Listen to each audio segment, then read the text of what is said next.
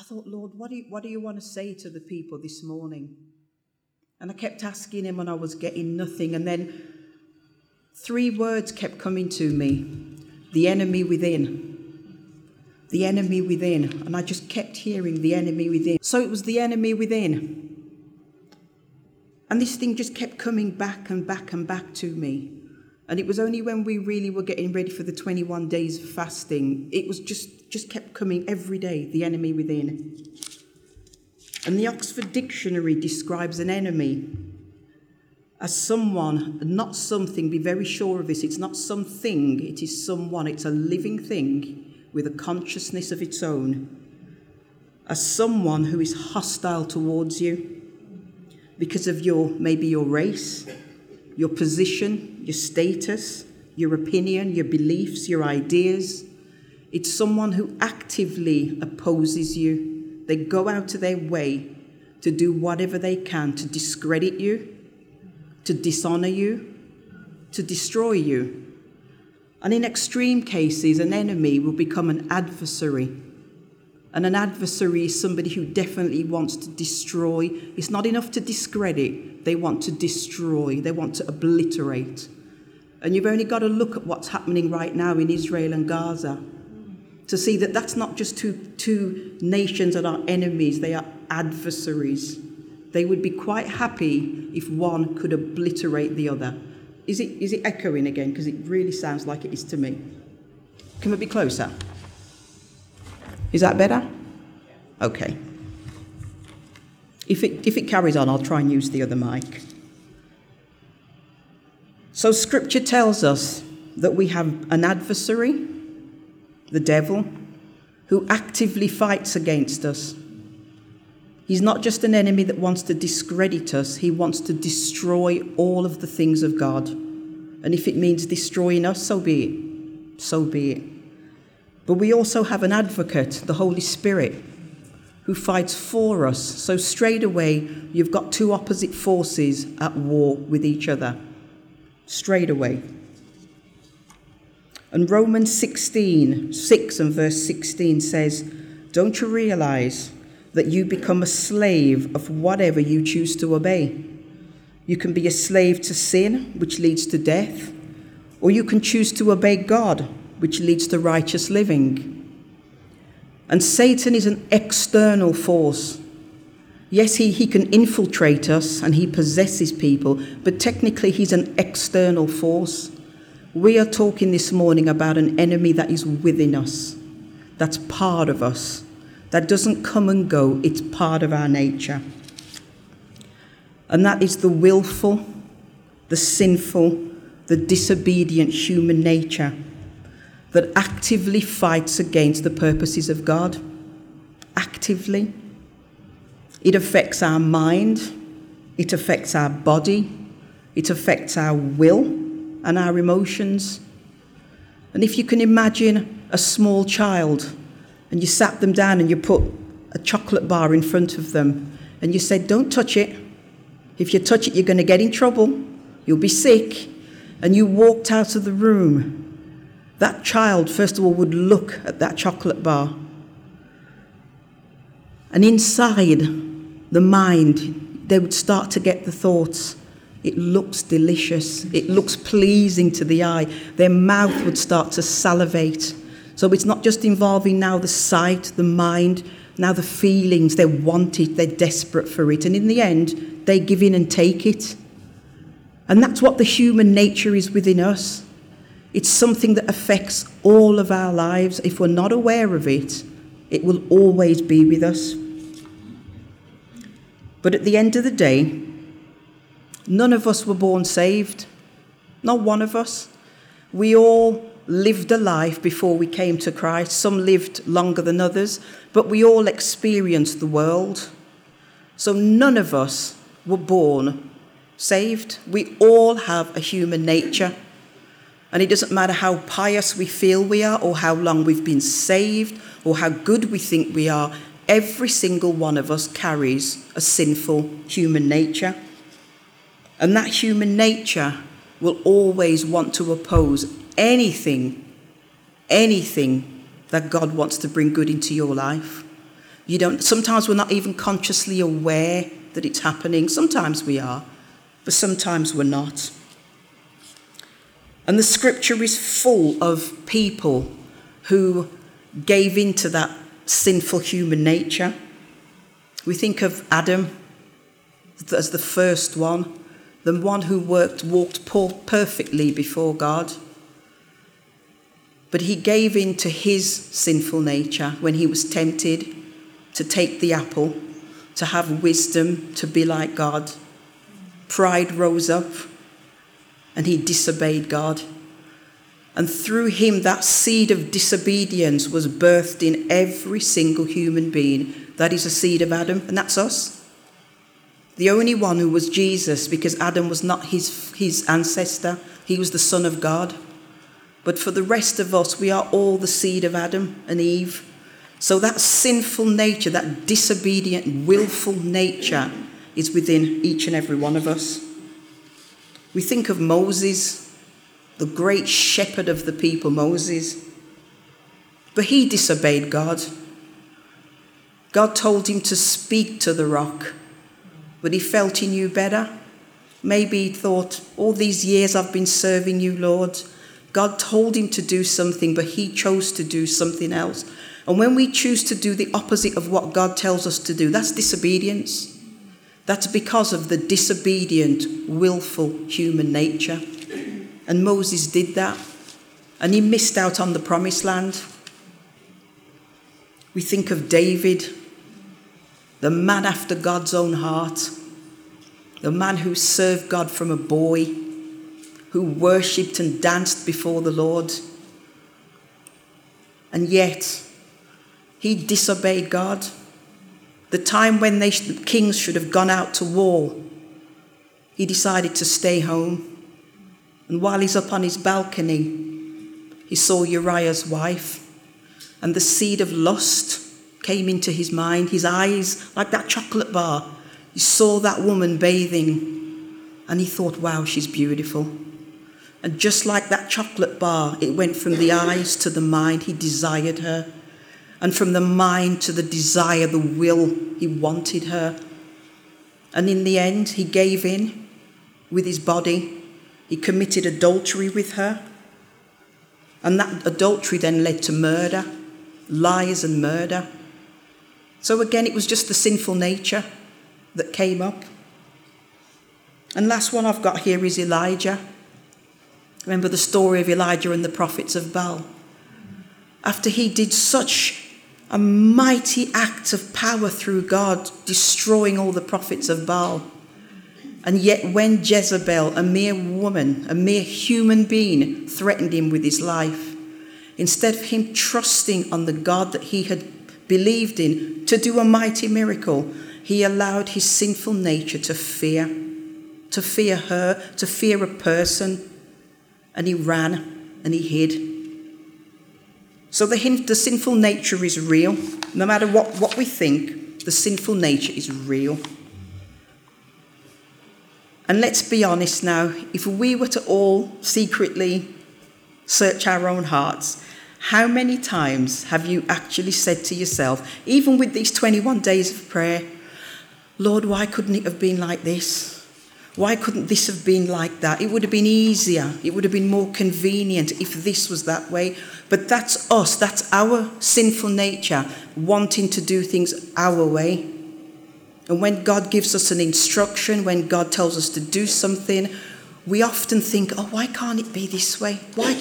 Oh, Lord, it's too hard. That's just the sinful nature in us opposing subtly the things of God. But it's very subtle. And how many times when you've sat down and you've thought, you know what? I need to pray. I need to spend some time with God. I need to read God's word. Do you suddenly get every thought in the world flood into your head to tell you something? Look over there. What about this? What about that? Before you know it, it's gone. Or you know you need to do something for God. You need to get up and do something. Aches and pains come into your body, and you're thinking, oh Lord, I want to rest. I'm tired anything, or that, that thing that you've been putting off for an eon that you've, you keep thinking, oh, I'll do that tomorrow. All of a sudden, it becomes the most important thing you've got to do because you've said to yourself, I am going to do something for God. I'm going to get up and pray. I'm going to read. All of a sudden, the rubbish has got to go out. You could have taken that out this morning, but it's got to go out right now.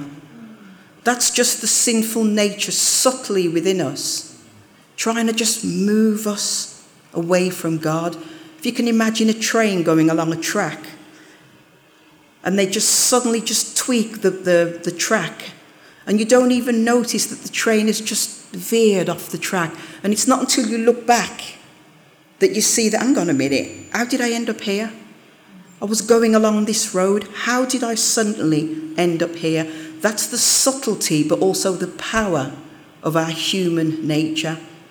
Doesn't always do it by shouting and bawling. It can be very, very subtle, but it fights against the will and the purpose of God. And I just want to read something in Galatians 5 about the, about the human nature. I'm going to be using a couple of scriptures today. So if you've got your, your Bibles, it's Galatians 5, and I'm going from verse 16 to 21. And it's Paul talking about the human nature. So I say, let the Holy Spirit guide your lives then you won't be doing what your sinful nature craves. The sinful nature wants to do evil, which is just the opposite of what the Spirit wants. The Spirit wants to give us the desires that are opposite to that of the sinful nature. There are two forces const- constantly fighting against each other. So you're not free to carry out your good intentions. But when you are directed by the Holy Spirit, you are not under the obligation of the law of Moses. But when you follow the desires of your sinful nature, this the results are very clear. It's sexual immorality, it's impurity, lustfulness, pleasure, lustful pleasures, idolatry, sorcery, hostility, quarreling, jealousy, outbursts of anger selfish ambition, dissension, division, envy, drunkenness, wild parties, and other sins like these. So the sinful nature is responsible for such a lot. And this is just a small list of what the sinful nature will do. And when we're talking about the sinful nature, sinfulness, as I said, is disobedience to God. So we're talking about a disobedient, and nature is what is natural to you. It isn't something that you have to do. If it's left unchecked, it's like if you've got a garden and you never go out and cut the grass and weed and, and prune that garden, it, it naturally will grow to overflowing. So it's something that happens whether you do something with it or not. So when we talk about the sinful nature, we're talking about something that is within us naturally that if it's not curbed in some way, these are the things it ends up leading us to do. And you've only got to look out in the world and you can see these things playing out every day in the lives of people we meet all the time. You hear it on the news all the time, you read it in the paper. It is the sinful nature of man that Satan infiltrates, he tempts us through our own passions and desires to lead us subtly away from God. And when we give in to temptation, it leads to sin. And where does sin take us to? To death. So, this is the power of the sinful nature. Again, Paul in Romans 7 and verse 14. Romans 7, yeah? Bear with me. And I'm going to go from verse 14. If you bear with me.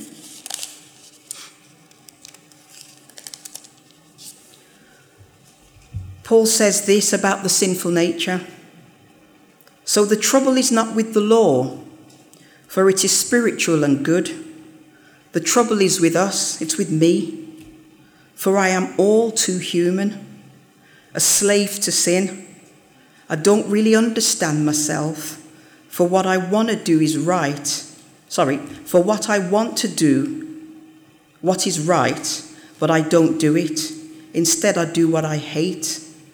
But if I know that what I am doing is wrong, this shows that I agree that the law is good. So I am not the one doing the wrong, it's the sin living in me that's doing it. And I know that nothing good lives in me, that is, in my sinful nature. I want to do what is right, but I can't. I want to do what is good, but I don't do it. I don't want to do what is wrong, but I do it anyway. But if I do what I don't want to do, I am not really the one doing it. It's the sin living in me that does it.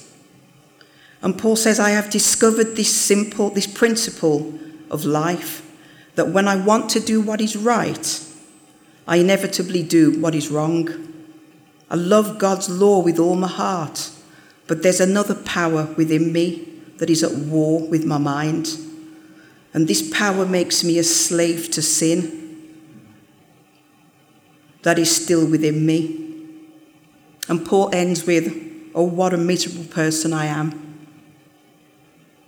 Because that's what the sinful nature does. It doesn't help us, it doesn't benefit us. It, in the end, we become a miserable person.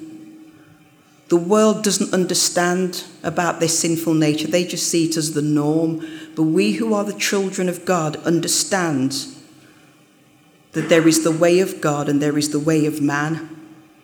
And every time we give in and follow the way of man, we know it leads us to distress, to harm, to guilt, to shame, to self condemnation. This is not the way that God wanted it to be. And I just want to talk about when I was thinking about this scripture, the Lord was, t- I was reading the Gospel of Mark 11 and 12, where Jesus triumphantly entered into Jerusalem. And this is an example of how the, the human nature opposed the will of God and how dangerous that human nature can be. And Jesus came into Jerusalem, the triumphant entry. And in Mark's gospel, it says that he went into the temple and he had a look around, good look around. But because it was late, he left and went back to Bethany. But the next day he came back, and this time he didn't come back to have a look around. And in Mark 15, Mark 11, I'm just going to read what Jesus did. It says that when they arrived back in Jerusalem, this is Mark 11 and verse 15, Jesus entered the temple and began to drive out the people buying and selling animals for sacrifice. He knocked over the tables of the money changers and the chairs of those selling doves, and he stopped everyone for using the temple as a marketplace. And he said to them, The scripture declares, My temple will be called a house of prayer for all nations, but you've turned it into a den of thieves. And he was quoting from Isaiah 56 when the Lord says, My temple shall be called a place of prayer for all nations.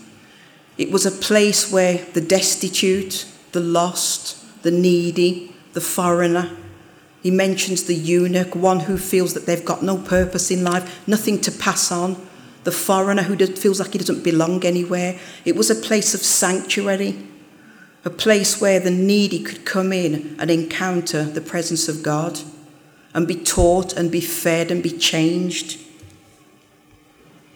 It also talks about for anyone who would keep the laws of God, anyone who would worship the name of the Lord, the Lord says, I will bring them to my holy mountain. He would bring them to joy on his holy mountain. So the temple was supposed to have been a place of sanctuary and safety for people to come to. And I just want to read something in Malachi about that just tells you a little bit more about what the temple was for. And it's from Malachi 2, and I'm reading from verse 5. Actually, I'm going to just read a little bit from verse 1, and then I'll, I'll go to verse 5. It says, Listen, you, listen, you priests, this commandment is for you. Listen to me and make up your mind to honour my name, says the Lord of heaven armies. Listen to me and make up your minds to honour me. And this is what they were supposed to do in the temple. The purpose of the covenant with the Levites was to bring life and peace. And that is what I gave them. And this required reverence from them. And they greatly revered me and stood in awe of my name. They passed on to the people the truth of the instructions they received from me. They did not lie and cheat. They walked with me, living good and righteous lives, and they turned many from sin. From sin. The words of a priest's lips should preserve knowledge for God, and people should go to him for instruction, for the priest is the messenger of the Lord of heaven's armies. This is what the temple was supposed to be for that when people came in, they met with God.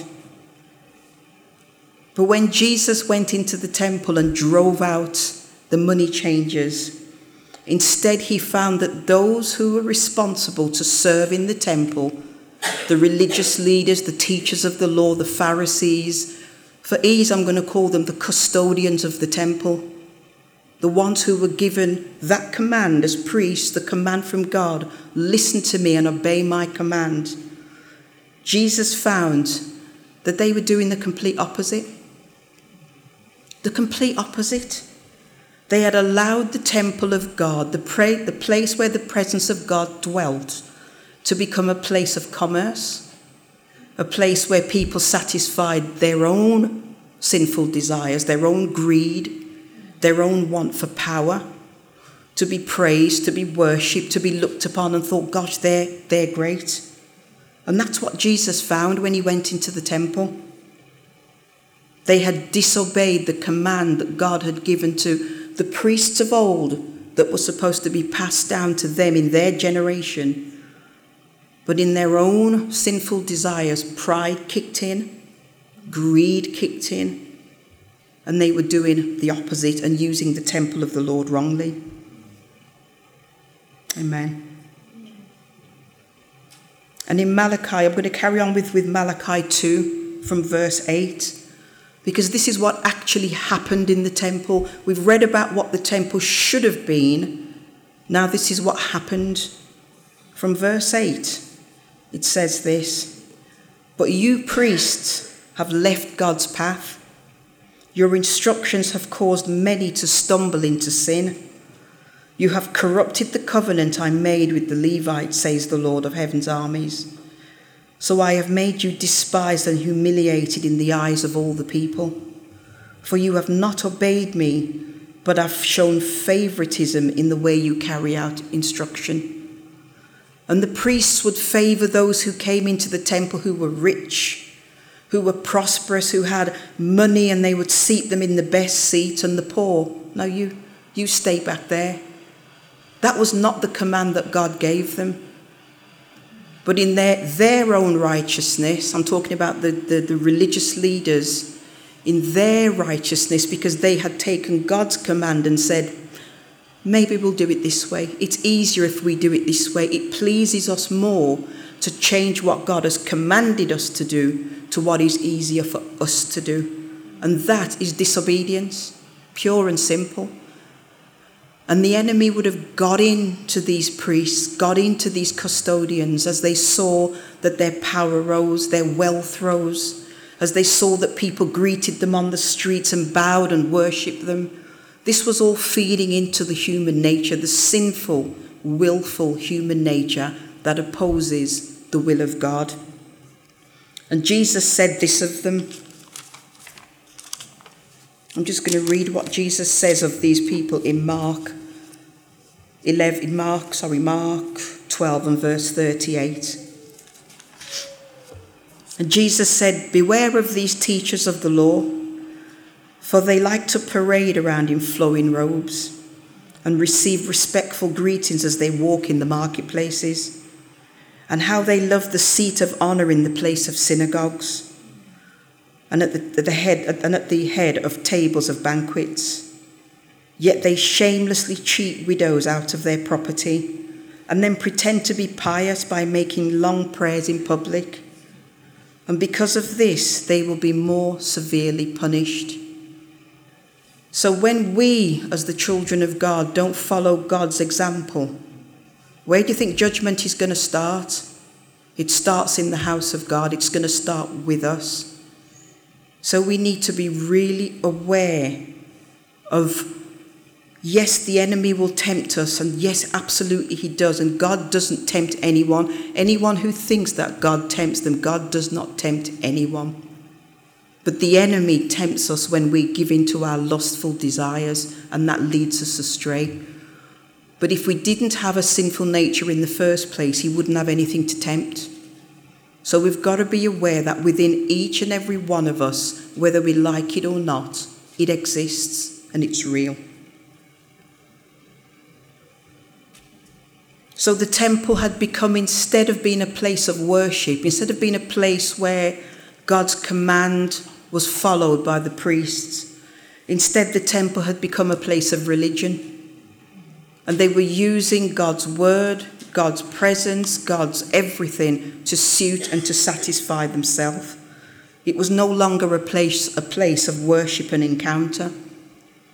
And when Jesus went in and, cleared the temple, what he was doing was removing every obstacle that was stopping the flow of the Spirit of God in the temple. Because these things, that's what people were focusing on. They weren't focusing on God, they were focusing on making money, they were focusing on prosperity, they were focusing on using and abusing the people. The temple of God was supposed to be a focus of God for the people on God to be blessed. And Jesus went in and he first and foremost cleared the desk, the de- decks if you can imagine, you've got a messy table. I mean, whenever I'm cooking at home, the first thing I need to do is clean the kitchen. I've got to wash everything down, and I have a bowl of soapy water. So as I'm cooking, I'm washing because it's got to be clear so you can see clearly what you're doing. And Jesus came into the temple and he cleared the decks. But he didn't clear the decks to hurt people. He didn't do it to offend or to hurt the religious leaders. Instead, he did it in order to bring the true worship of God back into the temple. And the scripture tells us that he, start, he went back the following day and he started to preach the good news to the people. He started to heal the sick, he taught them, he brought the true essence of worship back into the temple that the disobedient religious leaders had allowed to leave the temple. So straight away there was a conflict the will of man and the will of God. Straight away. But the religious leaders quite liked the way things were. It suited them. They were living a comfortable life. They were doing church the way it suited them. But they also knew that Jesus was loved by the crowds. So it would have been more convenient for them to get him to come over onto their way of thinking than for them to go over to the way God wanted them to be. So they wanted him to join their ranks, to be one of them, to conform to their way of serving God, because this would elevate their own position. But Jesus came in and cleared the temple because he wanted them to see where they'd gone wrong. He wanted them to see where they'd lost their way, where they had left God's path, where because of that own desire in them to suit and please themselves, they had allowed their own human need for power, for wealth and pride, their need to be noticed and praised and respected by people to take precedent over their service to God. The human nature had taken over. But in order for them to actually see that they'd gone wrong, they needed first to recognize who it was that was clearing the temple. Who is it that's actually come in and said, You're not doing this right? If they could have recognized Jesus was the Son of God, the actual owner, the ruler, the king, that, that was his seat of office that they were supposed to be serving in. And if they could only have recognized that, they would have actually confessed their sins. They would have recognized we've veered off God's path. confessed their sins, asked for, for forgiveness, and actually changed their ways. Just bear with me.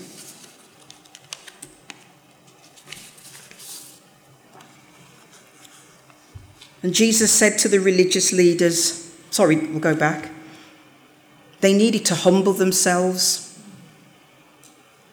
In order to recognize that they had gone wrong, they needed to humble themselves and recognize that their sinful nature had taken over. But what did they do? They took offense. So the sinful nature rose up even more. They were offended by Jesus. How dare you? Who do you think you are?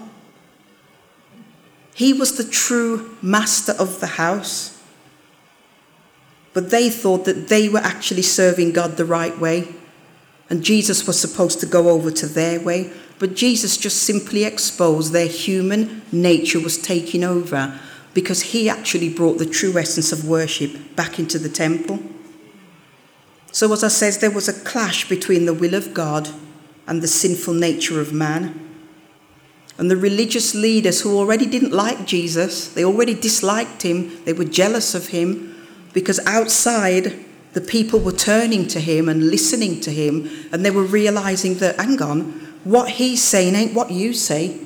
The way he acts isn't the way you act. The way he treats us is not the way you treat us. And they were realizing that, so they didn't like him in any way, shape, or form. But what really turned them to become Jesus' enemy is that not only was he challenging them outside, now he came into the temple and challenged them. Their seat of power, or what they thought was their seat of power, where their pride and their purposes were being played out. Jesus now came into the temple. We are the religious leaders. We are the ones who have been given the responsibility to administer to the people, to tell people what is God's will, what they should and shouldn't do, how they should live. How can He come in the temple and tell us what to do? Who is He? And they took offence. So much so was their offence that they opposed his rule, they challenged his authority, they questioned his identity, and they tried to trick him into saying something that would justify them killing him. They hadn't just become Jesus' enemy, they'd become adversaries. They wanted to get rid of him so that they could go back to doing things the way they always had that was comfortable to them. And Jesus said of the religious leaders that because they had chosen the way of sin, and that way had allowed them to fulfill all their earthly desires, that they would be severely punished. And in the cold light of day, if somebody stood here and said, Church, do you choose the way of the devil, the way of disobedience, or the way of obedience? We automatically would all say, We choose to obey God. But we don't always recognize the subtle little ways our human nature will just veer us off. Very, very subtle.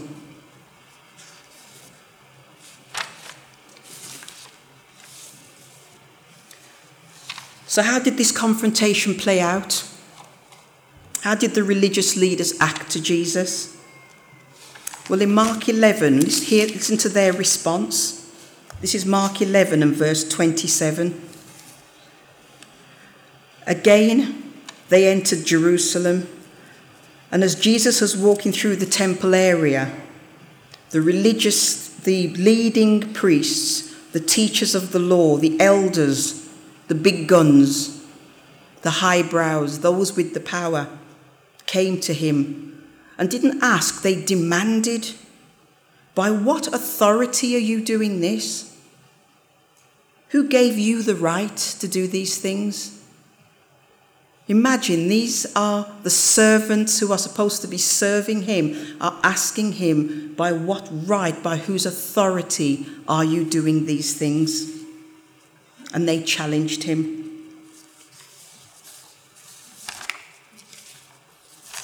So, as I said, they challenged Jesus' authority.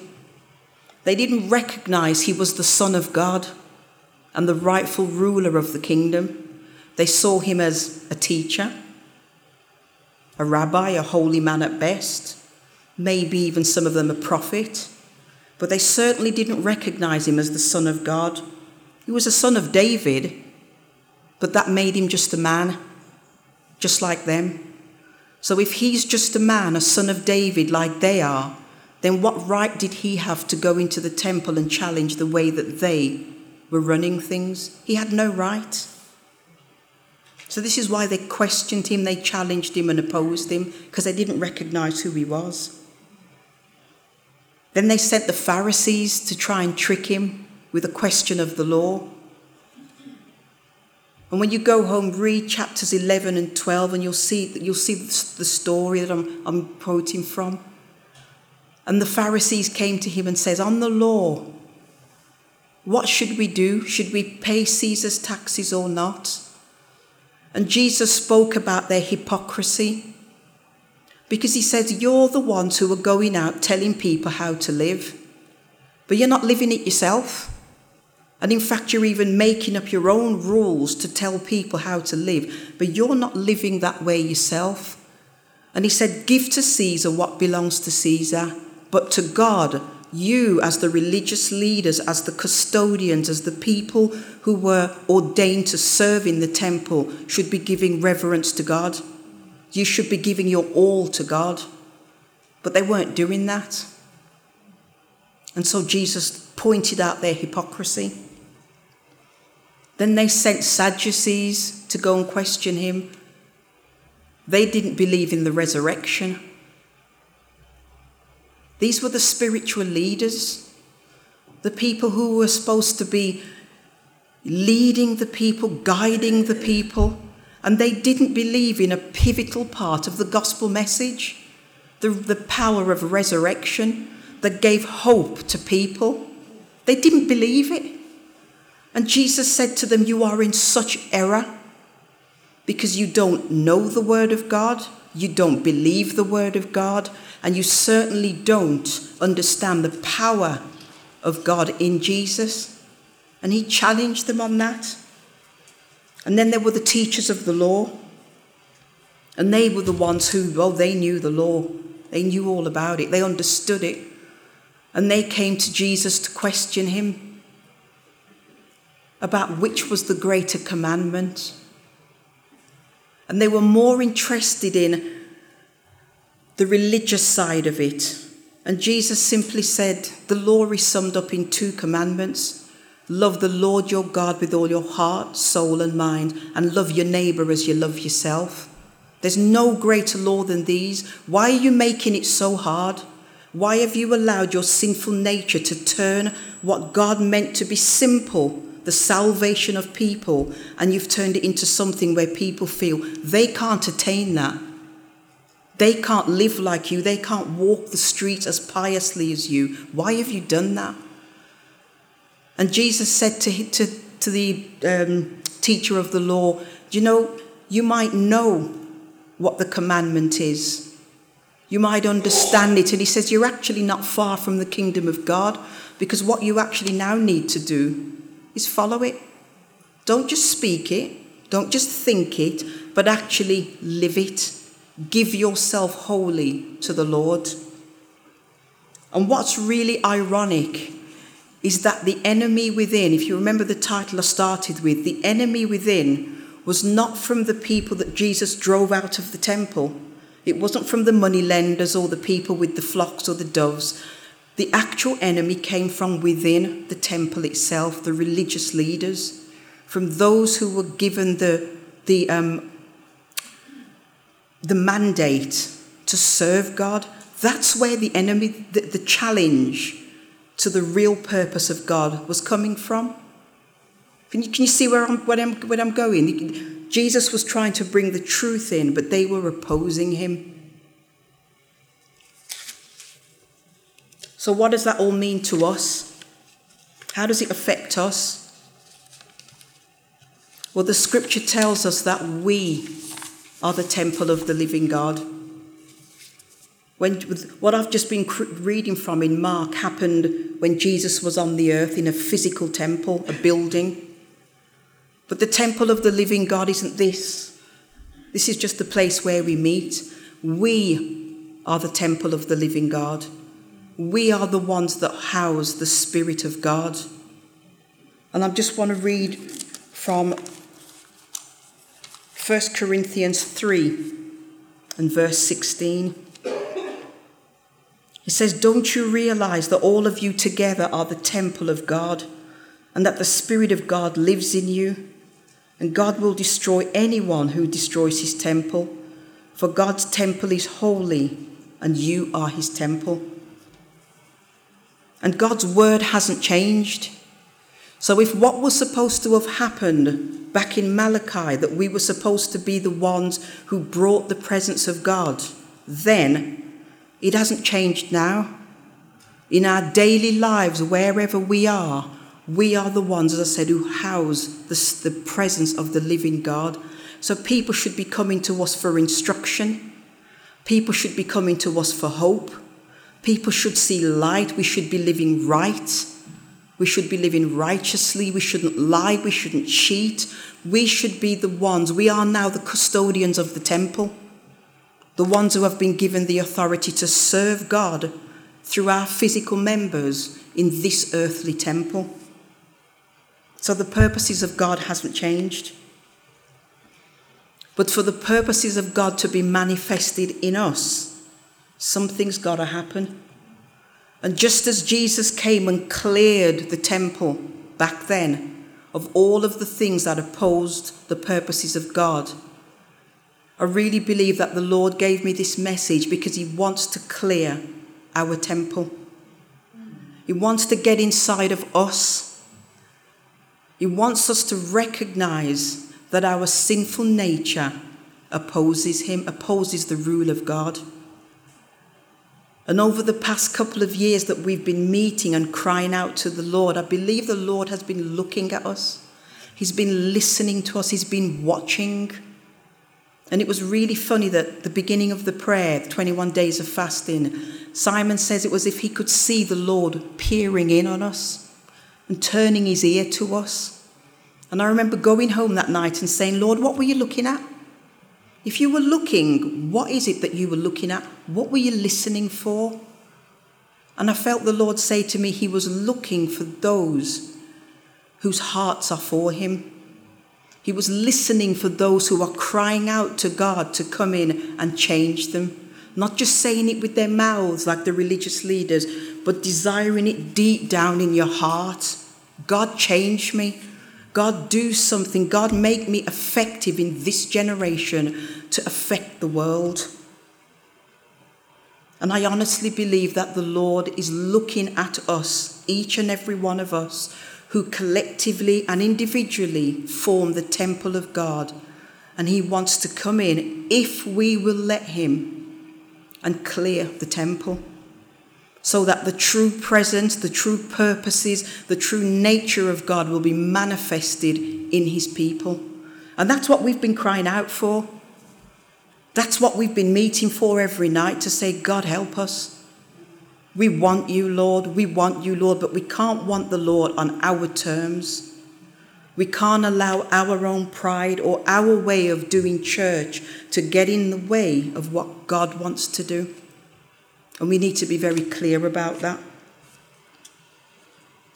We've got to recognize as well the power of the Lord Jesus Christ to change not just people's lives, but to change our lives as well. Because it's got to start in the house of God. That's where Jesus went to. He went to start in the house of God. And He wants to start in the house of God now in us to clean us, to change us, to purge us of all of the things that are wrong. And we're never going to get rid of our sinful human nature. It's with us, it's part of us. We're never going to get rid of it. But Paul says this, and I'm going to go back to Romans and finish off that last bit from Romans 7 and verse 21, where Paul says, I have discovered this principle of life that when I want to do what is right, I inevitably do what's wrong. I love God's laws with all my heart, but there's another power within me that is at war with my mind. And this power makes me a slave to sin that is still within me. Oh, what a miserable person I am. But this is where it changes. Because he says, Who will free me from this state that dominates? Who will free, sorry, who, who will free me from this life that is dominated by sin and death? Who can change us from where we are to what we should be? And the answer is thanks be to God, because the answer is in the Lord Jesus Christ. And when he went on the cross, Jesus nailed our sinful nature to that cross. And he came down, but he left it there. It's defeated. It no longer has control or dominion or power over us. But we first have to understand that we have to walk in the Spirit. We can only defeat the human flesh, the human nature, if we are under the influence of the Holy Spirit. There is no other way. That's how Jesus lived. He surrendered himself fully to the Holy Spirit and to the commands of God. And so I just want to encourage us this morning, church. It's not a message to chastise, it's not a message to put you down. It's a message of encouragement that God has been listening and He's been looking and He's been looking and saying, I can hear what you're saying. I know that you're crying out. I know that you're seeking and you're eager and you want the things of God to be moving in the church. But there's got to be a move in us. There's got to be a clearing out. There's got to be a recognition. Not, that, not so much that Satan is tempting us, even though he is, but you've got to recognize that Satan is only tempting us through our own sinful, human, willful, disobedient nature. And if we can get hold of that, but recognize the power of God through Jesus Christ to overcome that human nature, what will God do with this church? What will God do with His church if we can really get hold of this truth?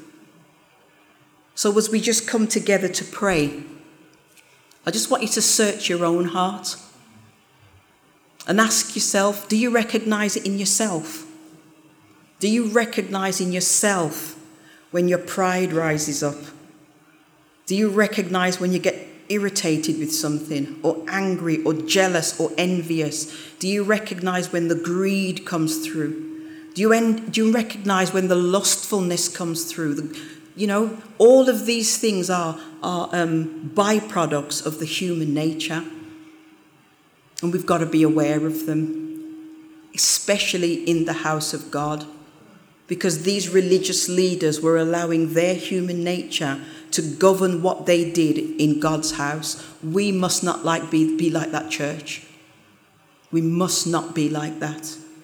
We have to recognize the power of God to raise us up, to clean us up, to empower us, and to set us on a new road, a road that actually impacts the people out there. So, as we come together to pray, I just want to ask the Lord this morning. Lord, just, just bow your heads with me, everyone. Just bow your heads. Hallelujah. Hallelujah. Hallelujah. Father God, we recognize this morning that right from the very beginning of time, you had a plan and a purpose. We recognize from your word that you had a purpose that you wanted to be fulfilled in your temple, and that the earthly temple was just a shadow of what the temple is now. That you have come and infilled your people, you dwell within us and we have become your holy sanctuary. I thank you, Lord, that you have been merciful to come and want to partner with human beings. And I pray today, Lord, that as your people are bowed before you, that Father, you will show us where our human nature has risen up against your will, your commands, your covenant, and opposed your will in our lives. Whether it's affected us through our minds, through fear and doubt, whether it's affected us physically, mentally, however, Lord, whatever the obstacles are that stand in the way of your people, I pray, Lord, that you will move them aside. You will drive them out as you drove out the money changers. You will turn over the tables, Lord, cast them out. You will not allow our sinful nature to turn the house of God into a marketplace, into a place that satisfies its own lusts and its own desires, but that we will become a people, a holy temple. Hallelujah. A place, Lord, of sanctuary for the world, a place where your light and your truth shine from. And that wherever we go, whatever situation we find ourselves in, Lord, people will turn and look and say, What's different about them? What have they got that we haven't got? And that we will be able to show hope. Hope, Lord, that people can find forgiveness and mercy and hope and deliverance in a world that offers them none of these things. So, Lord, as your people are bowed before you, search every heart and every mind.